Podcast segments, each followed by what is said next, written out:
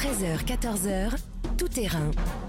Fabienne Lemoyle sur Europe Bonjour à toutes, bonjour à tous, ravi de vous accueillir dans Tout Terrain, l'émission des reporters d'Europe 1. Et d'abord, meilleurs voeux à tous pour cette nouvelle année et encore merci pour votre fidélité.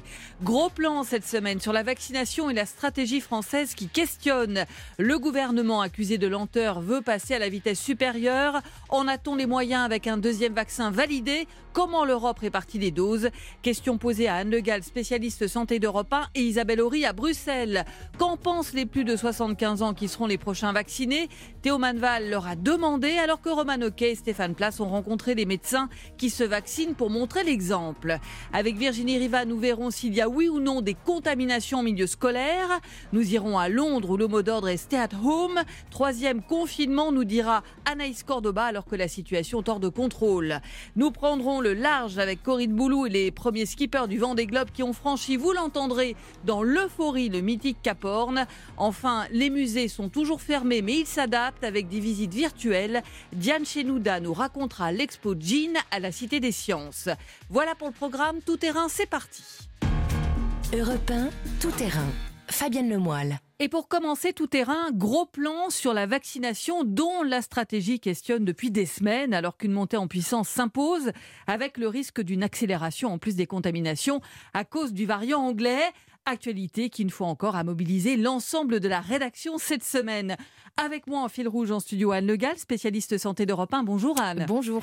Alors vous allez nous expliquer comment on pourrait passer très vite à la vitesse supérieure puisque c'est la volonté affichée jeudi par Jean Castex et si on en aura les moyens, notamment avec assez de doses de vaccins.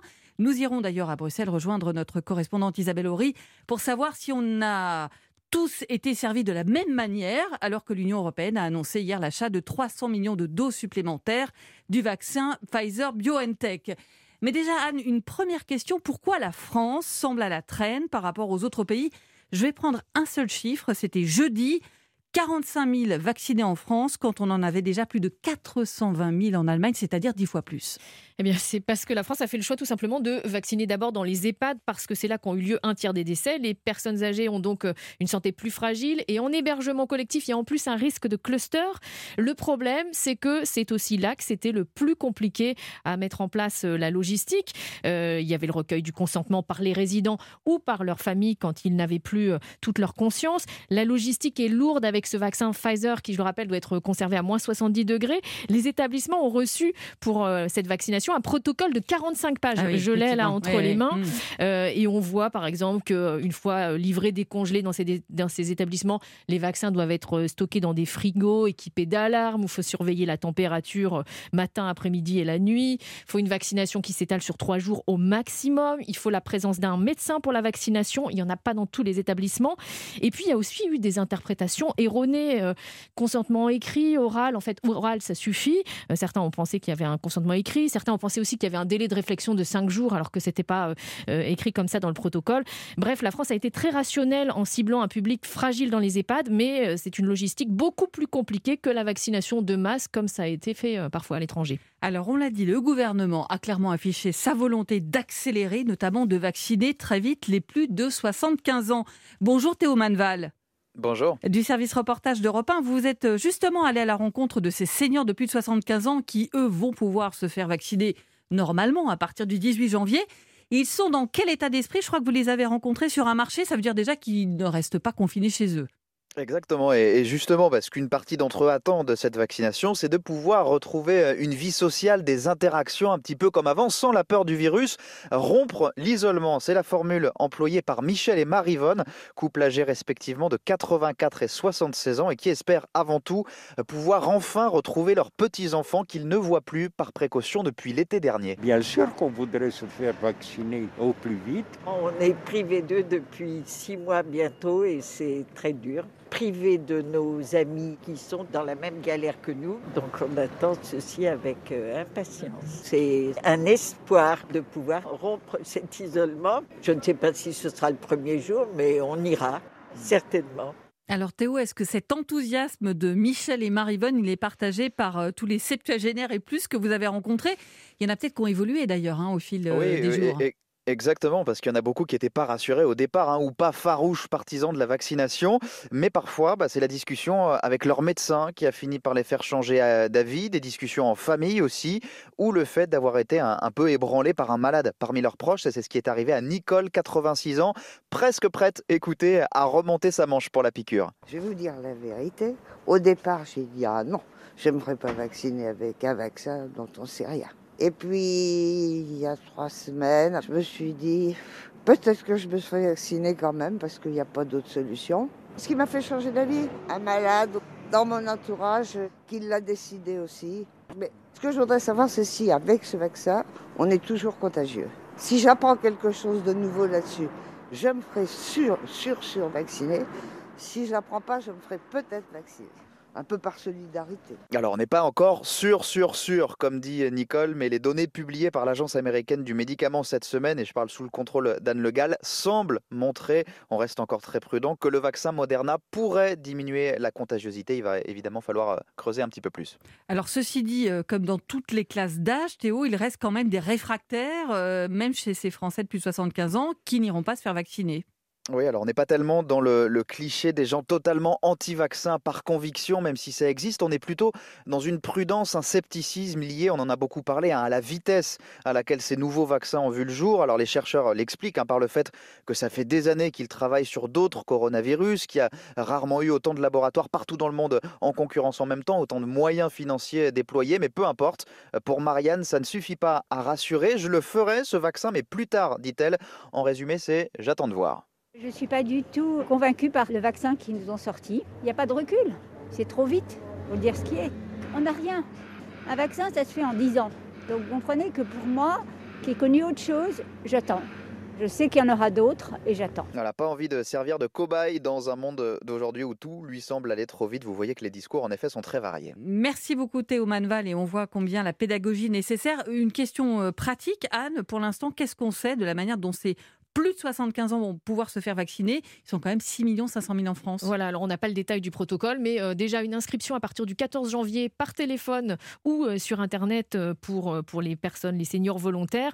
Ensuite, ça se passera a priori dans des centres de vaccination, deux par département, qui seront rattachés aux hôpitaux. le gouvernement a annoncé qu'il y a 600 centres de ce type qui seront prêts à vacciner fin janvier. Et donc, les personnes pourront se rendre sur place et auparavant, si elles veulent prendre un avis de leur médecin traitant, c'est tout à fait possible, évidemment. Voilà, on va attendre d'avoir effectivement euh, le nom du site et son adresse euh, internet, on imagine, la ruée à partir du 14 janvier. Autre personnel prioritaire, euh, les soignants qui sont en première ligne contre l'épidémie. Et cette fois, on prend la direction de Bordeaux. Bonjour Stéphane Place. Bonjour Fabienne, bonjour à tous. Et vous vous êtes rendu, vous, au CHU, où la vaccination des soignants a connu un coup d'accélération parce qu'il faut prendre de vitesse les effets possibles du virus mutant. Oui, et d'ailleurs, la cellule de crise reste activée ici, bien entendu réunion quotidienne, l'établissement ne baisse pas la garde, redoutant effectivement ce variant et une troisième vague. Yann Bubien est le directeur général du CHU de Bordeaux. Tous les jours, on a une banque de données ici au CHU de Bordeaux qui nous permet de regarder exactement le nombre de cas nouveaux sur l'agglomération bordelaise et on regarde évidemment avec beaucoup d'attention ce variant euh, anglais. Ce qui compte aujourd'hui, c'est vraiment de nous organiser autour de nos trois centres de vaccination. Ce qui compte, c'est vraiment de vacciner beaucoup de personnes. Et d'ailleurs, ce qui vous a marqué, euh, Stéphane, c'est que les soignants ont vraiment répondu à l'appel pour recevoir cette injection. Dès le premier jour, j'ai notamment croisé euh, un bras euh, dénudé pour la piqûre, des médecins hospitaliers ou de ville d'ailleurs, hein, plus que jamais conscients du, du rôle primordial qu'ils doivent tenir face à cette épidémie. Pas question pour eux d'être sur le flanc ces prochaines semaines. Il faut qu'on soit opérationnel le plus possible, c'est clair. Moi, j'ai envoyé tout de suite sur mon groupe WhatsApp les coordonnées pour aller se faire vacciner pour les médecins bordelais. On veut pouvoir être à son poste, aider les autres, soutenir les équipes. Évidemment, on profite de cette vaccination. Et aussi, on protège son entourage et toutes les personnes avec lesquelles on travaille, on collabore. Et oui, parce que les médecins, les soignants sont en première ligne face aux malades. Ils doivent affronter les semaines et les mois à venir. Ces professionnels expriment eux aussi des doutes, des craintes sur les vaccins alors clairement, pas ceux que j'ai rencontrés, bien au contraire, ils sont confiants dans ces nouveaux vaccins, d'autant, comme me l'a expliqué le professeur Marie-Édith Lafont, qu'ils entendent parler en réalité de ces technologies depuis longtemps. Je n'ai pas du tout tergiversé, je suis virologiste et depuis que j'ai fait mes études, ça commence à remonter un peu. On nous parle du vaccin du futur qui est un vaccin à ARN, mais les moyens n'ont jamais été mis sur ces vaccins. Et le seul avantage de cette pandémie, c'est qu'enfin les États ont payé la recherche qui pouvait permettre de finaliser ces ces travaux. Et je crois vraiment que ça ouvre une nouvelle ère dans le domaine des vaccins, pas seulement pour la Covid. Et ça, c'est important, notamment pour répondre finalement à ceux qui disent Mais on a vu ce vaccin émerger en très peu de mois. La réalité, on l'entend bien à travers ce que dit euh, cette professeure de médecine, c'est que cela fait très longtemps que l'on travaille sur ces technologies. Pour vous donner une petite idée, les trois centres ouverts en cette fin de semaine au CHU de Bordeaux ont déjà procédé à 500 vaccinations environ. Merci beaucoup euh, Stéphane Place et à très vite. À bientôt. On marque une pause, vous restez avec moi Anne Le Gall et on va voir euh, que pour donner un coup de booster, on a aussi fait appel aux médecins stars, à commencer par le médecin préféré des Français, j'ai nommé Michel Simès. Europe 1, tout terrain. Fabienne Lemoyle. Retour sur la vaccination en France et sur le retard à l'allumage, toujours avec mon studio en fil rouge, la spécialiste santé d'Europe 1, Anne Le Gall. Alors, euh, Anne, je le disais, pour donner un coup de booster et restaurer la confiance, on a aussi mobilisé des médecins stars. Bonjour Roman Oquet. Bonjour. Et c'est donc vous qui avez assisté à cette vaccination sous l'œil des caméras et de votre micro, car vous étiez de poule, ça veut dire quoi en gros? Alors ça c'est vraiment du jargon journalistique. Euh, là dans le cas de ce reportage, en fait ça veut simplement dire que j'étais l'une des seules journalistes à pouvoir entrer dans la salle de vaccination, vraiment minuscule. Euh, au total, il devait y avoir une quinzaine de journalistes présents cet après-midi-là. Bien sûr, en pleine épidémie, impossible de tous s'entasser dans une petite pièce. J'étais donc chargée de faire les interviews pour mes confrères. Alors, je parle de médecins stars. Qui était là? Alors, c'était vraiment le gratin euh, du monde médical. Une condition quand même, hein, avoir plus de 50 ans, Mm. bien sûr. Euh, il y avait donc René Friedman, le père scientifique du bébé éprouvette Amandine, le généticien Axel Kahn, président de la Ligue contre le cancer, et Michel Simès, bien sûr médecin à l'hôpital et surtout l'un des animateurs préférés des Français. Je l'ai interviewé juste après la fameuse piqûre. Comment ça s'est passé? Écoutez, euh, comme une vaccination normale, on ne sent pas l'ARN messager passer et aller dans mes cellules pour modifier mon patrimoine génétique. Tout va bien. Tous ces gens qui sont ici l'ont fait et j'ai pas des branchies qui, euh, sont poussées depuis. euh, de- je me suis fait vacciner là. Il n'y a pas de problème. J'ai pas mal, j'ai mal nulle part, etc. Il n'y a pas d'autre alternative. Euh, on a vu que les médicaments fonctionnaient pas. Il n'y a que le vaccin qui va nous sortir de là et donc on, on le fait pour dire aux gens allez-y, on l'a fait, faites-le. Voilà, on entend le souci de Michel Simès qu'on a bien connu, Anne et moi, ici à Europe 1 pour co-animer avec lui une émission santé, euh, sans souci euh, par euh, justement cette bonhomie de faire passer un vrai message sanitaire. Euh, il a retrouvé pour l'occasion d'ailleurs sa partenaire de télé pendant des années, Marina Carrère d'Ancos, qui s'est elle aussi prêtée à cette opération très médiatique. Super, il de la vaccination. Ça va très bien. Félicitations. J'ai pas fait grand chose moi. Voilà, beaucoup de bruit. hein. Exactement, je vais vous faire euh, écouter cette séquence. On entend le crépitement Bah des oui. flashs quasiment euh, en continu, euh, comme pour la vaccination de Morissette il y a deux semaines. D'ailleurs, à l'extérieur de la salle de vaccination, pour vous dire, il y avait presque plus de journalistes que de soignants, avec des perches, des, ca- des caméras, bref, l'artillerie lourde. Et oui, artillerie lourde, mais pleinement assumée cette exposition et cette mise en scène médiatique, hein, oui, c'était même l'objectif d'ailleurs, hein, c'est ce que m'a expliqué Jean-Paul Ortiz, le président des syndicats médicaux français. C'est lui qui est à l'initiative de cette campagne, qui a réuni ses collègues pour montrer l'exemple. Bien sûr qu'on peut penser que c'est une opération de com, nous sommes dans une société de communication et je crois que tout ce qui peut contribuer à rendre la confiance vis-à-vis de la vaccination, euh, c'est une bonne démarche. On peut toujours critiquer une opération de communication, mais euh, c'est aussi une façon de porter une voix euh, ferme, décidée vis-à-vis de l'ensemble de la population. Une opération euh, d'ailleurs tellement bien préparée que c'est aussi sous l'œil des caméras que le ministre de la Santé, Olivier Véran, a fait le déplacement en fin d'après-midi pour féliciter les médecins volontaires. Merci beaucoup, Roman Oquet. Euh, Anne Le Gall, juste une question. Olivier Véran, lui, s'est toujours pas fait vacciner. Est-ce que pour les politiques, c'est à l'ordre du jour? Alors, je sais pas, vous avez, jeudi, euh, lors de la conférence de presse, Jean Castex a terminé euh, en répondant à cette question. Il a dit Je me ferai vacciner quand viendra mon tour. Donc, a priori, il n'y a pas de, de plan de vaccination des, des politiques euh, dans les tuyaux. Sous l'œil des caméras. Alors, la question, Anne, on entend hein, tous ces euh, euh, patients qui attendent le vaccin, on entend ces médecins qui montent en première ligne pour dire faites-vous vacciner, mais est-ce qu'on va avoir les moyens de nos ambitions Euh, Est-ce que les deux vaccins qu'on a à disposition, ça va permettre de vacciner de nombreuses personnes et à quelle vitesse? Alors, jus- jusqu'ici, on était sur une vitesse de livraison de euh, 500 000 euh, vaccins par semaine pour Pfizer. Euh, Moderna, ce sera 500 000 par mois. Donc, ça paraît très peu. Mais là, on a eu deux bonnes nouvelles récemment. Lors de la conférence de presse, Olivier Véran a indiqué qu'on allait espacer euh, l'écart entre les deux injections. On va passer de 3 à 6 semaines, donc ça permet aussi de gagner du temps, le temps que le processus industriel se mette en place. Et puis, l'Agence européenne du médicament vient aussi d'autoriser à prélever non pas 5 doses, mais 6 doses dans un flacon. Ça va aussi nous permettre de gagner des doses. Au-delà de ça, Jean Castex a annoncé qu'il maintenait l'objectif de 1 million de Français vaccinés fin janvier. Il a les doses pour ça. Ça paraît peu quand on verra tout à l'heure, on entendra qu'en Angleterre, on est déjà à un million. Hein. Absolument. Et euh, ensuite, on a aussi la perspective d'un doublement de la commande européenne pour les vaccins Pfizer. Ils arriveront au deuxième, avec au deuxième trimestre.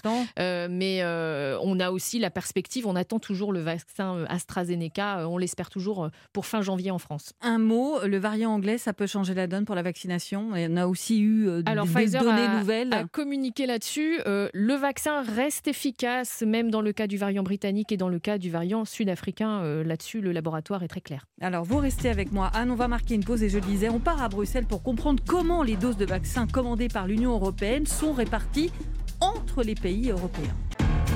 Europe 1, tout terrain.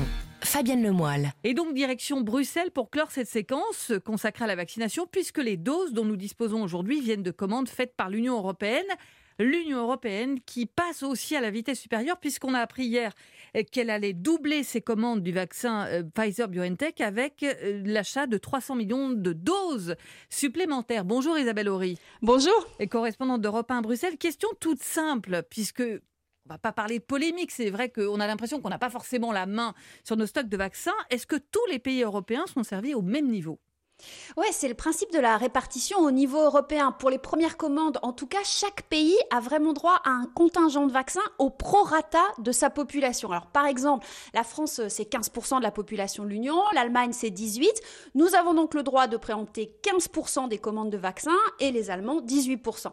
Comme ça, tous les membres de l'Union européenne, qu'ils soient petits ou grands, riches ou pauvres, sont logés à la même enseigne. Alors, ça, c'est la base. Mais ensuite, chaque pays peut choisir de prendre ou pas son contingent ou de le réduire et donc quelqu'un d'autre peut prendre en plus. Et en ce moment, les 27 sont justement en train de discuter de la manière dont ils se répartissent les doses supplémentaires que la Commission européenne a commandées à Pfizer et à Moderna. Mais pourquoi Isabelle passer par l'Europe? Pourquoi ne pas commander directement, nous, France, nos doses? Alors pour vous expliquer ça, on va faire un peu de politique fiction, Fabienne. Imaginons quelques secondes hein, qu'il n'y ait pas eu ce principe de répartition équitable. Chaque pays, pourquoi pas chaque région euh, européenne, puisqu'on entend en France hein, les, présidents de région revendiquer ce droit d'acheter le vaccin, chaque pays ou région donc se serait retrouvé en concurrence pour des produits qui sont rares quand même à l'heure actuelle. Alors vous imaginez la bataille. Les plus riches, au hasard euh, les Allemands, qui ont des comptes publics en bon état, auraient eu les moyens d'acheter plus à un prix plus élevé et les plus pauvres se seraient retrouvés démunis. Alors, vous vous souvenez sûrement des critiques hein, euh, au niveau européen contre le manque de solidarité au début de l'épidémie à propos des respirateurs ou des masques. Vous imaginez ce qu'on aurait entendu cette fois? Alors, il y a quand même eu un petit accroc quand même à cette solidarité puisque les Allemands ont commandé de leur côté 30 millions de doses du vaccin Pfizer, donc hors des contingents européens. Alors, il y a eu beaucoup de confusion autour hein, de cette histoire des 30 millions de doses, effectivement. Alors, ce n'est pas une commande ferme. En fait, les Allemands ont été les premiers à croire à la technologie de l'ARN messager. Ils ont financé la start-up BioNTech à un moment où les autres pays européens étaient sceptiques. Et donc à l'époque, ils avaient conclu un accord de principe pour 30 millions de doses. Mais ça, c'était avant que la machine européenne ne se mette effectivement en marche. Et donc désormais, les contrats européens couvrent largement les besoins allemands, notamment euh, via, les 300 millions de doses en plus euh, annoncées hier. Alors commander à 27, est-ce que ça permet justement de payer moins cher euh, et de recevoir les doses plus vite? Plus vite, pas sûr. Alors c'est vrai qu'il y aurait eu des différences entre les pays sinon, mais c'est clair que ça a des avantages en termes de prix Écoutez ce qu'en a dit la commissaire à la santé, Stella Kyriakides, devant une commission du Parlement européen vendredi dernier. C'est très clair pour nous et c'était clair dès la mise en place de la stratégie de vaccination de l'Union européenne. Le prix est un critère déterminant dans le choix des vaccins. C'est aussi l'une des raisons pour lesquelles nous avons fait ça tous ensemble à 27. Cela réduit les coûts car cela nous donne plus de pouvoir de négociation. Justement, ça coûte combien ces doses? Ah, officiellement, c'est confidentiel. Mais alors, fin décembre, une ministre belge a gaffé. Elle a affiché les tarifs dans un tweet. Alors, elle a vite retiré ce tweet, mais on a tous eu le temps de noter. Les prix payés par les Européens vont de 1,78€ la dose à 15 euros la dose. Il y a beaucoup d'écart. Donc, 1,78€, c'est pour le vaccin AstraZeneca qui devrait donc être autorisé dans les semaines à venir. Le vaccin Pfizer, il est facturé 12 euros et le vaccin Moderna, presque 15 euros. C'est le plus cher. Ces deux-là sont plus chers parce que ce sont les deux qui utilisent la nouvelle technologie de l'ARN messager. Et selon de nombreuses sources, c'est nettement moins ces prix que ce qu'ont payé euh, les Britanniques ou les Américains, par exemple. Mais évidemment, ça, c'est pas une information confirmée officiellement. Alors, on l'a entendu depuis le début de cette séquence de tout terrain, beaucoup de critiques en France hein, sur les lenteurs, euh, sur le choix de la stratégie de la vaccination. Est-ce que c'est le cas dans d'autres pays européens? Oui, alors je vous rassure, ou pas d'ailleurs, les critiques fusent aux quatre coins du continent, trop lent, pas les bonnes cibles. Alors euh, par exemple en Grèce et en Pologne, on proteste parce que des célébrités ont été vaccinées avant les soignants et les personnes âgées. En Allemagne, oui, même en Allemagne, en Suède ou en Italie parce que c'est chaotique ou trop lent. Et alors aux Pays-Bas, qui est le dernier pays hein, à avoir commencé la vaccination, seulement cette semaine, le gouvernement a dû revoir toute sa stratégie parce qu'il avait misé sur le vaccin AstraZeneca qui se conserve simplement au frigo il a fallu s'adapter pour le vaccin Pfizer et c'est moins 80 degrés. Alors le gouvernement qui assurait que tout allait bien, que lui, il faisait pas comme les autres, il se prêtait pas au jeu des quelques piqûres symboliques euh, fin décembre. Eh bien, il a dû faire un gros mea culpa. Euh, c'est assez généralisé, donc ces, critiques, les citoyens européens sont, sont pressés. Alors on les comprend évidemment, et pourtant il faudrait quand même se souvenir qu'à l'automne, on pensait encore que les premiers vaccins n'arriveraient qu'en avril. Effectivement, merci beaucoup Isabelle Horry. Euh, Anne, un dernier mot, la prochaine étape ou le plus gros défi en fait à relever? Alors au-delà de l'élargissement de la vaccination aux personnes à domicile qui ont mm. plus de 75 ans, il y aura le défi de la pharmacovigilance puisqu'évidemment quand on met comme ça un médicament sur le marché, le vaccin eh c'est un médicament des effets secondaires. et qu'on l'utilise à grande échelle, surtout quand ce sont des produits euh, euh, nouveaux, évidemment c'est logique, hein, c'est pas spécifique à ces vaccins. il y a de la pharmacovigilance, donc en fait les médecins, les patients sont invités à signaler les effets secondaires euh, à leurs pharmaciens, à leurs médecins. Il y a un portail aussi qui a été mis en place euh, et ces données vont être scrutées de près par l'Agence de sécurité du médicament et par des systèmes d'intelligence artificielle. L'idée, c'est simplement de pouvoir donner l'alerte très vite en cas de doute sur un effet secondaire et tout ça se fait évidemment euh, dans toute transparence. Merci beaucoup Anne Legal de nous avoir accompagnés tout au long de cette séquence. Encore un grand merci aussi à tous les reporters et spécialistes d'Europe 1, Isabelle Horry à Bruxelles, Théo Manval, Roman Oquet et Stéphane Place à Bordeaux. On marque une pause et dans un instant, vous allez voir qu'il y a une autre catégorie qui demande à être vaccinée en priorité. Ce sont les enseignants, alors que pour l'instant, il n'est pas question de fermer les écoles. Il faudrait que la situation soit gravissime. C'est ce qu'a dit jeudi le Premier ministre. Europe 1, tout terrain.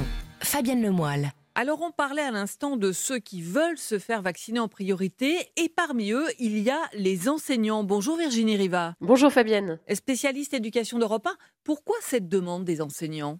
Eh Bien, c'est une demande des profs inquiets euh, depuis le début de la reprise des cours pendant la pandémie. Ils sont inquiets d'être trop exposés au virus. Sophie Vénétité est secrétaire générale adjointe du SNES, le principal syndicat du secondaire et hier en réunion sanitaire avec le cabinet du ministre, elle a voulu insister pour avoir un calendrier clair. Il va de soi qu'il faut euh, d'abord euh, vacciner les personnes âgées, puis les, les, personnels soignants, ça c'est indispensable. Mais ensuite, il nous semble important que les enseignants soient rapidement vaccinés parce qu'ils sont au contact du public, d'un public nombreux. Donc la vaccination permettrait de les protéger. Mais quelque part, c'est aussi un outil de, de prévention parce que ça pourrait permettre d'éviter, si l'épidémie dure, de refermer les établissements scolaires, ce qu'on veut à tout prix éviter. Et c'est d'ailleurs exactement l'argumentaire de l'ONU qui plaide pour que les enseignants soient prioritaires. Alors, jeudi, le cabinet du ministre leur a annoncé qu'ils feraient partie, certes, du public prioritaire, mais de la troisième vague. Ils seront donc vaccinés en avril. Petite déception, du coup, chez les enseignants, puisque le ministre, en début de semaine, sur notre antenne, parlait du mois de mars. Alors, on entend l'inquiétude des enseignants. Les écoles en France sont donc restées ouvertes. Jean Castex l'a dit, il faudrait une situation gravissime pour les fermer. Qu'est-ce qu'on sait euh, des chiffres des transmissions? Est-ce qu'il y a des clusters? Parce que c'est vrai qu'il y a eu énormément de débats autour de ces lieux de contamination que pourraient être potentiellement les établissements scolaires. Alors, la situation qui inquiète, c'est un potentiel cluster à Bagneux où on a isolé le variant anglais avec des tests qui sont en cours pour les personnels et les familles volontaires. Une personne travaillant dans deux établissements scolaires pourrait l'avoir transmise, sachant que cette personne avait été testée avant les vacances et directement isolés. Mais nationalement, là, les chiffres tombés hier sont beaucoup moins alarmistes. Deux établissements scolaires fermés, un peu moins de 2000 élèves contaminés, à rapporter aux 12 millions, 345 personnels de l'éducation nationale contaminés. Mais globalement, ces chiffres, hein, on le reconnaît au ministère, ils sont incomplets puisque déclaratifs. Le ministre parlait en début de semaine d'un taux de contamination de 0,3%. Il faut savoir que ce calcul date d'avant les vacances et qu'il n'est basé que sur les tests antigéniques réalisés en Ile-de-France dans les lycées. Et puis qu'il y a toujours cette question euh, de ces adolescents qui sont le plus généralement asymptomatiques, qui ne développent pas la maladie. Alors, il y a euh, cette date du 20 janvier aussi euh, en ligne de mire. normalement, c'est la date où tout le monde devrait être en présentiel. Est-ce que ce sera le cas ou est-ce qu'on va étendre le système hybride? Et comment ça marche d'ailleurs ce système? Alors, la probabilité d'un retour des lycées en 100% présentiel s'éloigne de plus en plus, surtout avec cette perspective du virus anglais. Dimanche soir, Jean-Michel Blanquer avait même évoqué la possibilité de systématiser le passage à l'hybride au lycée, voire au collège, si les conditions sanitaires l'exigeaient. Information confirmée par son cabinet au syndicat jeudi. On va traduire hybride hein, quand même. Hybride, ça veut dire qu'on on est une partie du temps... À euh, moitié en distanciel, à moitié du temps en présentiel. Et pour l'instant, euh, il n'y a qu'une trentaine de collèges dans toute la France qui sont passés à ce système, justement. Oui, c'est ça. Ça concerne uniquement la région parisienne, Lille. Ça a été le cas, par exemple, en Seine-Saint-Denis, où il y a trop d'élèves par rapport aux capacités d'accueil des bâtiments. Ce prof a fait partie de ceux qui ont soutenu le passage à l'hybride dans son établissement. Que les élèves soient moins entassés dans les couloirs, moins entassés euh, dans la cour de récréation, c'est déjà un gain. Et ça s'est tout de suite ressenti euh, sur le climat scolaire. Les élèves étaient plus apaisés. Et également, bien évidemment, en classe. Hein. Les élèves ont des meilleures conditions de travail. Ils ne sont pas obligés d'être assis sur la même table. Voilà, il faut quand même ajouter que la contrepartie, c'est que les élèves, un jour sur deux, devaient quand même être gardés par leurs parents. Alors la dernière question, c'est le bac. Quelles sont les décisions attendues ou les pistes de réflexion? On attend là des décisions euh, troisième semaine de janvier. Ce qu'on nous dit, c'est que si le retour en présentiel est impossible au lycée, difficile de maintenir les épreuves du bac en l'état. Après, il y a plusieurs scénarios sur la table. Passer en tout contrôle continu, proposer plus de sujets, ce qui permet de neutraliser le risque d'impasse, ou bien décaler les épreuves de mars à juin. C'est une piste qui avait été totalement abandonnée et qui, là, est en train de revenir à l'agenda. Ce que euh, le ministère voudrait sacraliser, c'est surtout le grand oral, sorte de rite de passage, et l'oral du bac de français. C'est euh, le plus important pour symboliser quand même ce bac nouvelle formule. Merci beaucoup Virginie Riva. Merci Fabienne. Alors si les écoles sont toujours ouvertes en France, en Grande-Bretagne, les élèves ont été renvoyés chez eux le jour même de la rentrée des classes cette semaine. Décision choc en effet mardi de Boris Johnson qui a annoncé aux Britanniques un troisième confinement. Décision radicale pour freiner les contaminations qui atteignent une moyenne de 50 000 par jour depuis l'apparition du variant du virus. Avec la majorité du pays déjà soumise à des mesures drastiques, il est maintenant clair que nous devons faire plus ensemble pour contrôler ce nouveau variant du virus, le temps de déployer nos vaccins. Nous devons donc imposer un nouveau confinement assez dur pour contenir le nouveau variant. Une nouvelle fois, le gouvernement vous demande donc de rester à la maison.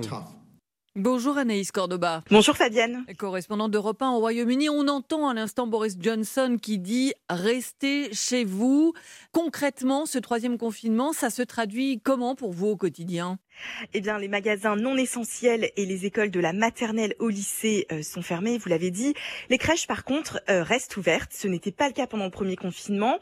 La règle, donc, c'est stay at home, rester à la maison. On ne peut sortir qu'à certaines conditions. Je vous en cite quelques-unes. Faire ses courses, aller au travail si on ne peut pas télétravailler, pour raison médicale ou pour faire de l'exercice une fois par jour autour de chez soi. Alors, en revanche, Anaïs, contrairement à la France, pas besoin d'attestation pour sortir. Non, pas de document hein, pour pouvoir sortir de chez soi. Ce n'est pas imaginable. Ici, les Britanniques n'ont même pas de carte d'identité. Donc ce serait vu comme une grande limitation de liberté et ça ne passerait pas auprès de la population. Ici, par rapport à la France, le confinement est plus vivable, entre guillemets, car moins strict. Par exemple, il n'y a pas de couvre-feu. Il n'est pas non plus requis de porter un masque dans la rue.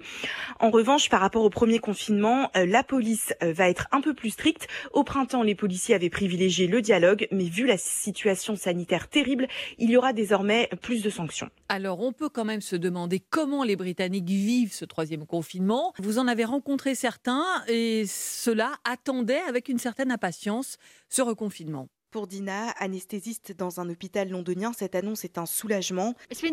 C'est difficile, nous sommes débordés, nous avons atteint le même nombre de patients qu'en mars, en un temps beaucoup plus court. Et là, nous sommes encore dans une période de latence. Dans quelques temps, l'effet du relâchement à Noël va nous frapper fort. Tous les commerces non essentiels doivent fermer, ainsi que les écoles.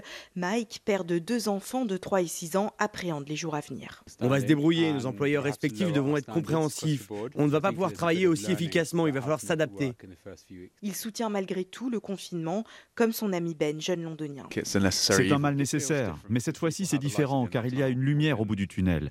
D'ici deux ou trois mois, on devrait pouvoir de nouveau vivre presque normalement. Voilà, un mal nécessaire, dit votre interlocuteur, euh, Anaïs. Euh, est-ce que c'est le reflet de la majorité des Britanniques? Surtout, est-ce qu'ils le vivent bien quand même de rester chez eux? Alors, les sondages montrent qu'une grande majorité de Britanniques approuvent ce confinement, hein, autour de 80% d'avis favorables. Une raison à cela, on l'a évoqué, c'est que le confinement à l'anglaise euh, est assez souple. L'autre raison, c'est la situation euh, sanitaire qui est hors de contrôle. Mais cette acceptation tient aussi à un espoir, Fabienne, celui du vaccin.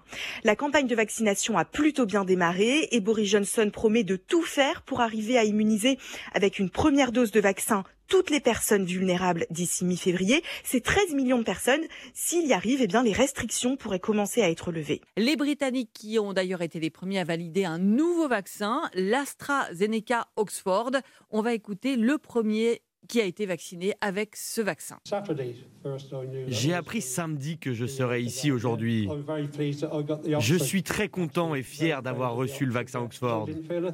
Je n'ai rien senti. Ce vaccin, c'est tout pour moi. C'est la seule manière pour me permettre un retour vers un semblant de vie normale. Tout le monde doit se vacciner, cela va de soi. Voilà, ce vaccin AstraZeneca Oxford qui n'a pas encore été validé euh, par l'Agence européenne du médicament et qui donc ne peut pas être, par exemple, euh, utilisé en France. On entend euh, l'enthousiasme, et on l'avait déjà vu dans tout terrain il y a quelques semaines au moment de la vaccination du lancement en Grande-Bretagne, où on avait même parlé de videt. ils s'en sont où justement de leur campagne les Alors, les derniers chiffres indiquent que près d'un million et demi de personnes, 2% de la population, euh, a déjà reçu au moins une première dose de l'un des deux vaccins distribués au Royaume-Uni, le Pfizer ou le Oxford AstraZeneca. Actuellement, euh, le vaccin est distribué dans 206 hôpitaux, 739 cabinets de médecins généralistes, 7 centres de vaccination géants vont aussi ouvrir. À terme, l'idée est que chaque Britannique ait un centre de vaccination à moins de 20 km autour de son domicile. L'armée est réquisitionnée également pour cette campagne. 1500 soldats se tiennent prêts à prendre le relais dans les centres de vaccination s'il y a un manque de personnel. Seul hic, je dirais, depuis le début de cette campagne plutôt réussie, le gouvernement a changé de stratégie de vaccination en cours de route le 30 décembre dernier. Il a été décidé de donner en priorité une première dose au plus grand nombre possible. Le temps d'attente entre les deux doses a donc été allongé de 21 jours à 12 semaines. Ça a créé de la confusion et provoqué des critiques. Alors, des critiques Pourtant, vous m'avez dit que même s'il euh, y a des critiques contre le gouvernement, il n'y a pas de remise en cause des vertus du vaccin, même si on change les process. Non, clairement pas. Hein. Les Britanniques sont largement favorables au vaccin anti-Covid. Selon une étude récente, 77% d'entre eux ont l'intention de se faire vacciner contre le Covid.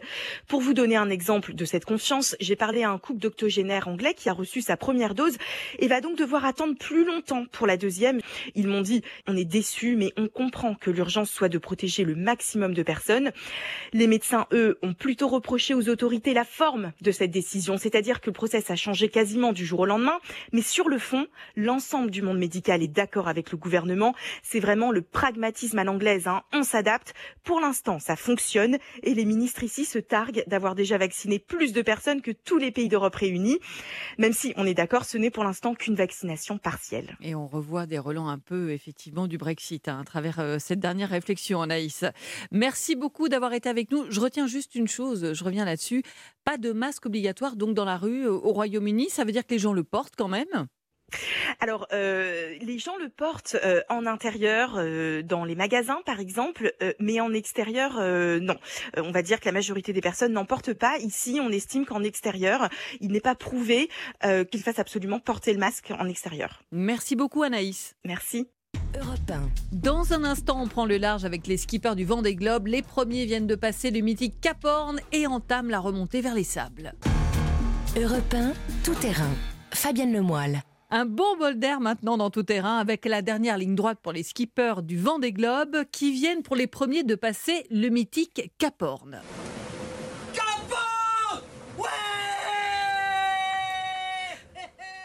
Bonjour Corinne Boulou. Bonjour Fabienne, bonjour à tous. Bon, c'est clairement mythique hein, quand on entend le cri du leader Yannick Bestaven.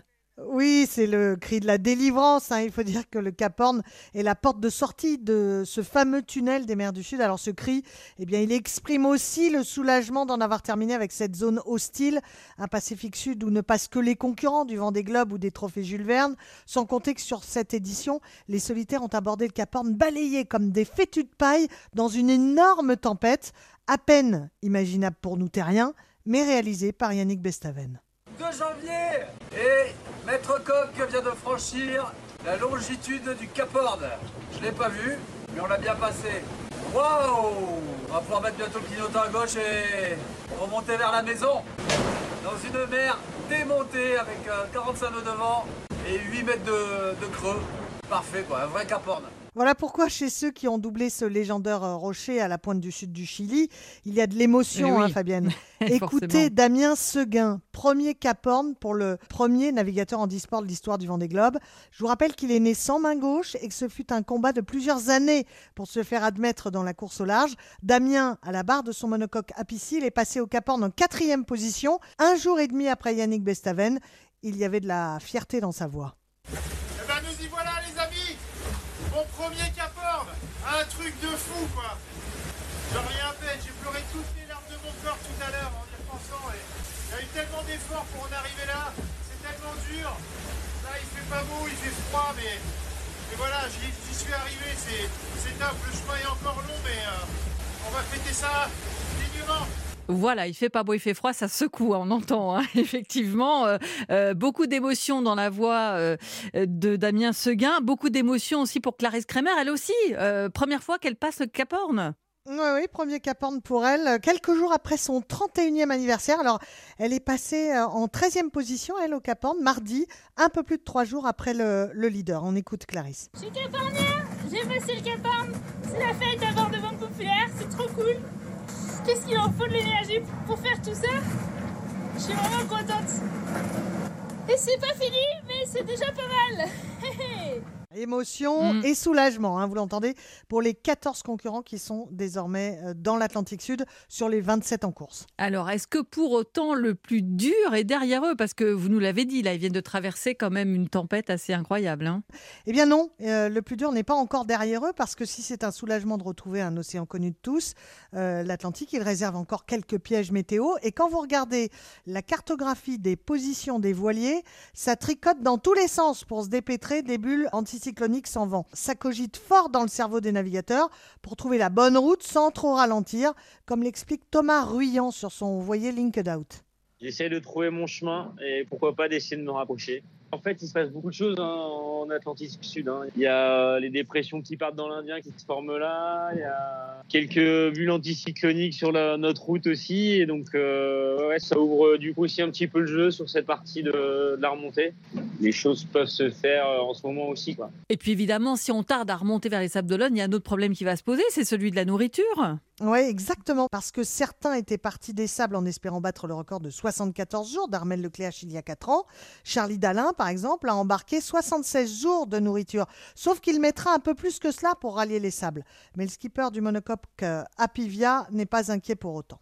En nourriture, euh, j'ai prévu euh, 76 jours à la base, mais en fait, j'ai beaucoup de reste. Donc, j'ai de quoi euh, faire euh, une semaine, 10 jours euh, en plus, je pense, sans rationnement, on va dire. Un peu, euh, à la merci de la situation météo. Mais, mais, euh, voilà, en tout cas, en nourriture, ouais, euh, c'est pas, ça m'inquiète pas. Quand je déplace mes sacs de nourriture, euh, vu le, le poids qu'ils font encore, euh, je me dis que j'ai encore un peu de stock euh, pour arriver au bout. Donc ça veut dire en fait quand on entend euh, Charlie Dalin que même s'ils ont de super voiliers, euh, pour autant ils ne sont pas prêts de battre ce fameux record? Ben non, ça sera l'un des enseignements de cette édition. hein. D'ailleurs, les monocoques à foil n'auront pas pu mettre le turbo comme ils l'espéraient en raison d'une météo en fait très capricieuse et peu avantageuse pour ces voiliers euh, dernière génération. Alors, pendant que les premiers sont déjà dans leur remontée de l'Atlantique Sud, euh, vers les Sables d'Olonne, une dizaine, eux, n'y sont pas encore.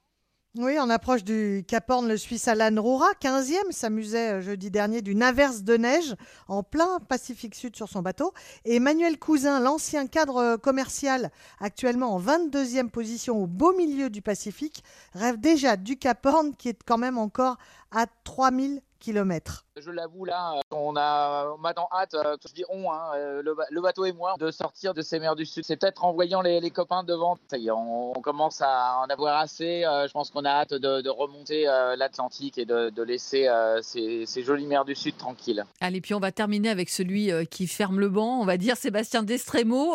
c'est un challenge pour lui d'être la lanterne rouge puisque c'était déjà le cas lors de la dernière édition. Alors oui, figurez-vous que sa place de dernier de la classe lui convient. Il y tient.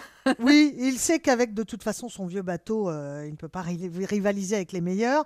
Il a d'ailleurs collectionné les avaries depuis le départ. Il a été au bord de l'abandon plusieurs fois, mais Sébastien Destromo est toujours là, sur son voilier baptisé Merci. Il n'est pas encore tout à fait à mi-parcours au sud de l'Australie. Je fais le Vendée Globe avec moi-même et euh, ça me suffit largement. Donc euh, je suis très bien en mer, je, je, suis très très bien tout seul et Ouais, je parle beaucoup à mon bateau, je parle beaucoup, euh, je parle beaucoup, ouais. Je parle beaucoup euh, aux gens qui sont avec moi au moment où je pense à eux. Puis à mon bateau, je lui parle aussi, que je dois euh, border mon génaqueur, bah, je lui parle, je lui dis sois gentil, ou je sais pas, ou fais pas chier s'il fait chier. ben voilà. Il court pas tout à fait en solitaire. ouais, ouais, c'est ça. alors lui, son ambition au départ, Fabienne, c'était de faire mieux que 124 jours. Le temps qu'il avait mis lors de la précédente édition pour boucler euh, son tour du monde, il avait alors terminé 50 jours après le vainqueur Armel Lecléache, soit presque deux mois plus tard. Eh bien, merci beaucoup Corinne Boulot. Et puis on l'a bien compris, normalement arrivée prévue du premier, si tout va bien, hein. dans combien de temps? Ah, dans une vingtaine de jours, euh, fin, fin janvier. Eh bien, rendez-vous pris. Merci beaucoup à vous, Corinne. À très vite. Dans un instant, les musées restent fermés, alors ils s'adaptent avec des visites virtuelles. C'est le cas à la Cité des Sciences à Paris, avec l'expo consacrée aux jeans sous toutes ses coutures. Europe 1, tout terrain.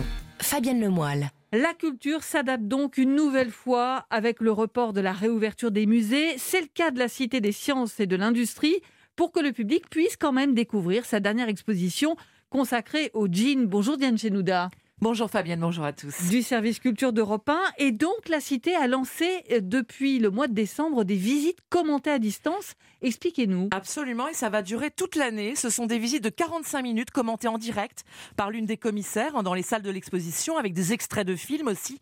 Tout se passe euh, bien évidemment sur le site de la Cité des Sciences et de l'Industrie. Alors bien sûr, il faut s'inscrire hein, pour ces visites virtuelles qui sont payantes. Euh, bon voilà, c'est moins de 10 euros et limitées à 20 personnes. alors elles sont proposées évidemment euh, tel jour à telle heure sur Internet. Hein, vous réservez votre créneau et vous pouvez aussi euh, vous poser toutes vos questions via un chat aux deux commissaires de l'exposition. Donc il y a un aspect en plus interactif. Oui. Et vous, Diane, vous avez eu la chance de la voir en vrai, ah cette exposition.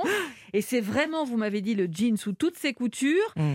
Mais à la Cité des Sciences, on ne le présente pas uniquement comme une pièce de mode, le jean, même s'il y a des mannequins. Là, l'exposition montre que c'est un vrai produit de consommation, voire d'hyper-consommation. Ah ben oui, euh, tout le monde porte un jean aujourd'hui. Regardez, vous, moi, euh, c'est quasiment notre uniforme, un peu comme les baskets. Ce jean, d'abord porté par les chercheurs d'or au 19e siècle, eh bien, euh, donc, tout le monde en porte un aujourd'hui, jeunes, vieux, riches, pauvres, partout dans le monde. Écoutez ça. Sur la planète, la consommation de jeans se chiffre à plus de 2 milliards par an. À chaque seconde, c'est 73 jeans qui sont vendus dans le monde. Ah oui, eh ben oui c'est considérable. Rien qu'en France, nous consommons 88 millions de jeans par an. Alors on vient d'entendre un extrait euh, de ce film diffusé dans l'exposition. C'est un film assez choc hein, tout de même sur les ravages de cette hyperconsommation de jeans euh, et donc qui est un danger quand même pour la planète, hein, pour l'environnement, comme le souligne euh, l'une des commissaires, Marie Pichard. Effectivement, on a une, une pollution au niveau déjà de la culture du coton qui demande beaucoup de pesticides, beaucoup d'eau mais également au niveau de la teinture, puisqu'on utilise des pigments de synthèse et il faut traiter toutes ces eaux usées. C'est pas toujours évident. Bon, on va plus regarder son jean de la même manière, effectivement, en le mettant le matin. Sans compter que pour être fabriqué, un jean fait le tour de la Terre. Mais oui, euh, même une fois et demie le tour de la Terre, euh, Fabienne, avec un tissu bah, fabriqué au Maroc, coupé et cousu en Asie, les boutons et fermetures éclairs réalisés en Italie, et le pantalon revient en Afrique du Nord pour être délavé. Et cette exposition montre aussi comment le jean peut être plus écologique. Oui, quand même. Hein. Euh, heureusement, les choses bougent. On a maintenant des jeans fabriqués en France et des jeans propres, hein, beaucoup plus écolos, à base de coton bio ou d'autres matières naturelles. Écoutez. Vous pouvez aussi utiliser d'autres fibres naturelles, telles que le lin, mais également le chanvre. Des tests ont été faits aussi avec l'ortie. Bien que ce soit une plante urticante, euh, une fois qu'elle est tissée, c'est très agréable à porter. Mais vous avez également aussi euh, la laine. La laine qui peut être utilisée, teinte avec de l'indigo, et on fabrique euh, des jeans avec cette fibre. Ah oui, l'ortie, c'est surprenant. Oui, oui. Alors, ce n'est pas l'ortie qu'on utilise pour nos soupes, hein, Ah oui, Fabienne. d'accord. Non, alors ça, reste la plante, hein, l'ortie, mais euh, celle-ci provient de Chine. Alors, évidemment, Ah vous oui, allez me dire, est-ce que c'est très écolo? monde, effectivement, oui. Mais bon, euh, on peut agir. En tout cas, ça consomme moins d'eau. Vous voyez, ça consomme euh, pas de pesticides, etc. Alors, on peut agir quand même soi-même, hein, également avec des gestes écolos, laver son jean à froid, ne pas le laver tous les quatre matins. Alors, comment on fait? Eh Bien, on peut le mettre au congélateur, me dit-on. C'est-à-dire? Ah ben, On met son jean au congélateur, on le met dans l'hyper froid et alors, euh, ben voilà, il- ça permet de- d'enlever les, de, de le nettoyer, vous voyez, qu'il retrouve une nouvelle vie, ou alors en l'aérant tout simplement dehors, ce qui est parfait puisqu'on est en pleine période Corona. Bon, bah alors on voit Il effectivement. faut aérer, aérer. Aérer, aérer. On voit qu'effectivement, euh, cette exposition est pleine de ressources. Oui, oui. Et puis, on va finir en musique, Diane, parce que le jean, ça reste quand même très rock. Mais oui, c'est sexy et rock and roll, bien sûr, le jean, euh, l'attribut de tout rocker, chanteur, musicien qui se respecte. Allez, à commencer par David Bowie.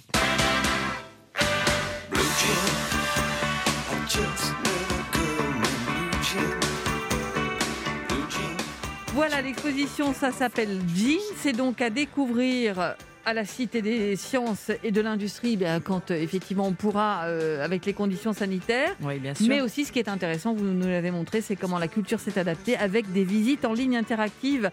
Merci beaucoup Diane Chenouda. Avec plaisir, euh, Fabienne. Europe 1. Tout terrain, c'est fini pour aujourd'hui. Merci à tous les reporters et spécialistes d'Europe 1 qui ont participé à l'émission. Anne Le Gall, Théo Manval, Roman Oquet, Stéphane Place, Isabelle Horry, Virginie Riva, Anaïs Cordoba, Corinne Boulou et à l'instant Diane Chenouda. Un grand merci aussi à Rémi Duprat et Julien Blanc pour la réalisation, Capucine Patouillet pour la coordination. Je vous rappelle que vous pouvez réécouter Tout terrain en podcast sur europe1.fr. Dans un instant à 14h, vous retrouvez Clap avec Mathieu Charrier. Bonjour Mathieu au programme aujourd'hui. Bonjour Fabienne, bonjour à tous. Eh bien écoutez, aujourd'hui on a décidé de consacrer notre récit au film Titanic, 23 ans quasi jour pour jour après sa sortie. Enfin, à 14h30, eh bien c'est Laurent Voulzy qui a accepté de répondre à nos questions et de nous raconter les films qui ont marqué sa vie. Merci Mathieu et à tout de suite. Fabienne Lemoyle sur Europe 1.